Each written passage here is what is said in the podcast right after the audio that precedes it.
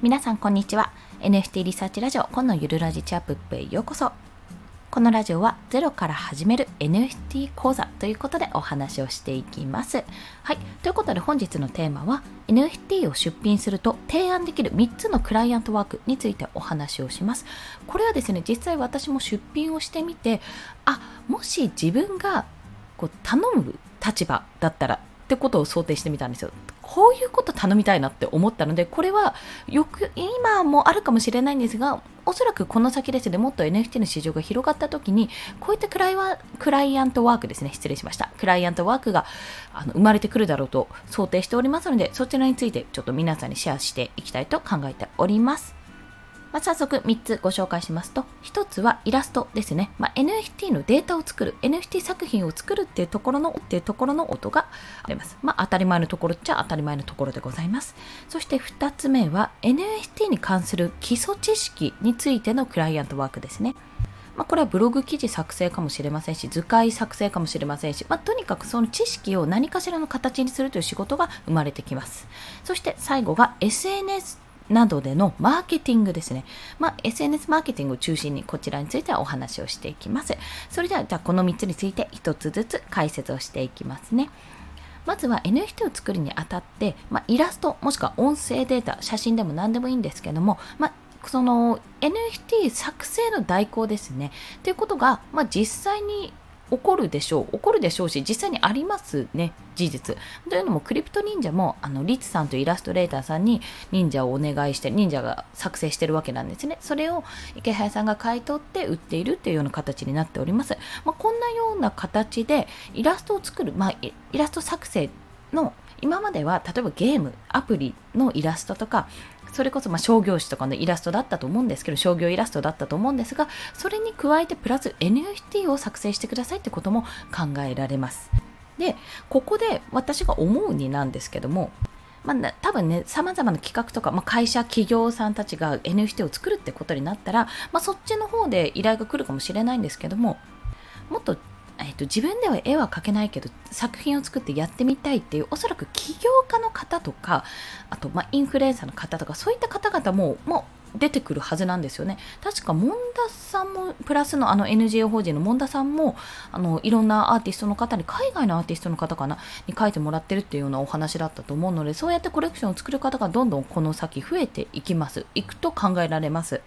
でそこでまあ自分ですでに NFT を出品している方であれば、まあ、イラストのクオリティとかをちょっと別として、まあ、どういうイラストがやっぱり売れるのかとかこういった方がいいですよとか縦長じゃなくてやっぱり正方形の方がいいですよとかそういった自分の中でねやってきた知識っていうものが身についてるはずなのでそういった提案もできるあのイラストレーター、まあ、自分でクリエイターとしてあのクライアントワークにつながるんじゃないかとそういうふうに考えられます。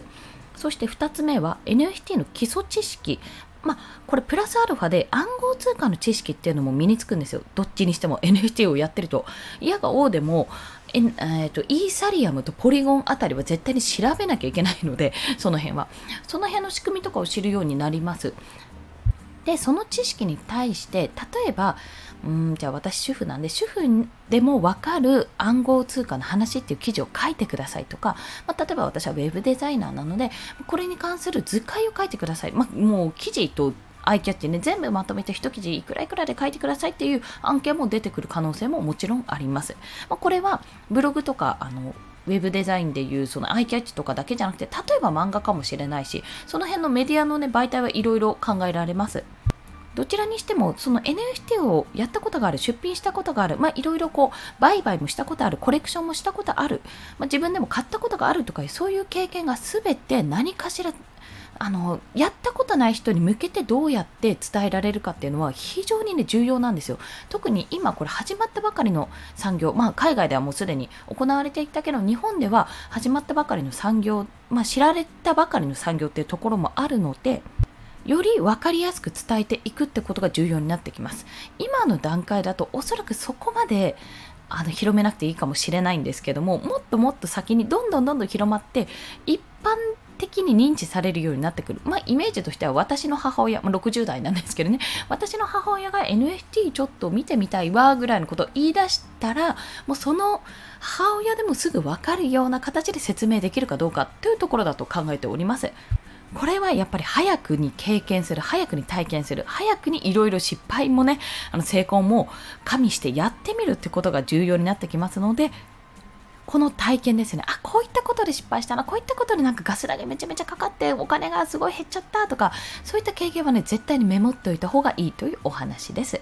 そして最後は SNS などのマーケティングですね。でこれは自分で出品するときにやっぱり売りたいわけじゃないですか。でできました売りますどうぞって売れるわけないじゃないですか。まあ、認知度とかのにもよるかもしれないんですけども、その時に自分がじゃあどうやったかっていう知識ですね、やってきたこととか知識は絶対にこれ後々役に立つんです。というのは、そこで自分でやってきたら、まずフォロワーさんの数で、とかインプレッションの数に影響が出るのでそこでまあフォロワーさんが伸びるとするじゃないですかでそこからじゃあ伸ばしたら伸ばしたで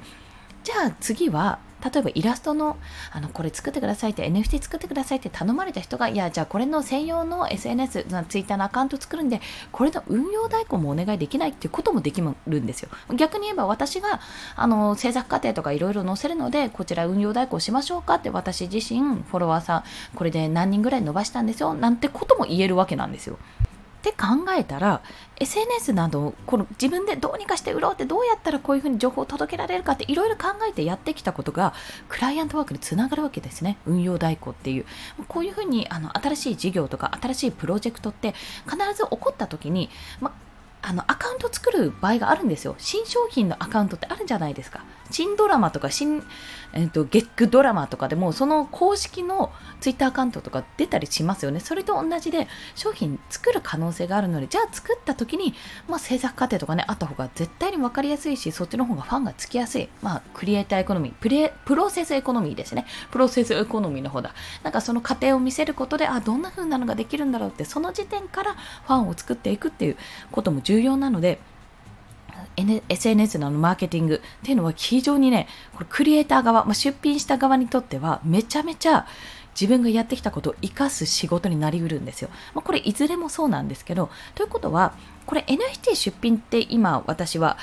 あの限定してお話ししましたけどこれ何事もなんですね。ブログを作ったとかもちろん実績がないとダメですよ。ブログを作ったもそうですしあと何がいいかな。インスタグラムでインスタグラム運用できたでもいいですし音声配信でフォロワーさん何人になったみたいなそういった実績を掲げてじゃああのこういうのどうですかって提案する時の結局材料になるわけなんですよ。で例えば自分が NFT を出品してあんまり売れなくてまあちょっと自分のコレクションできないなって閉じてしまったとしてもそれの経験は残ってるわけですよね。経験は残ってるので基礎的な部分があればじゃあそこからどうやっていこうかこういうのどうですかって提案もできるし自分はこういうふうに失敗したのでこうじゃない方がいいと思いますってことも言えるわけなんです。真実味を帯びて。でそれらが結局忙しいクライアントさんたちの代わりにその間のことができる間のことというか、マーケティングの部分ですね SNS 運用のマーケティングの部分とかあとは自分で書いてねそれこれじゃあ出品してくださいっていうふうに出すとかメディアを作るようだったらそのメディアの記事を作る、まあ、構成とかを考えるってこともできるわけなんです。なので、まあ、ただ単に NFT を売るだけじゃなくて、こういったクライアントワークができるようになるよ、こういった提案ができるようになるよと今日はお話をさせていただきました。ということで、またおさらいでね、NFT 出品すると提案できる3つのクライアントワーク、もう一度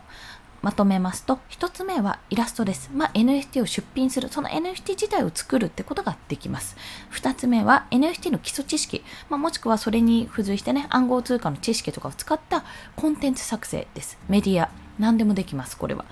まあ、自分の守備範囲というか、このブログをやってるんだったらブログ、ライティングが得意だったらね、ブログとか、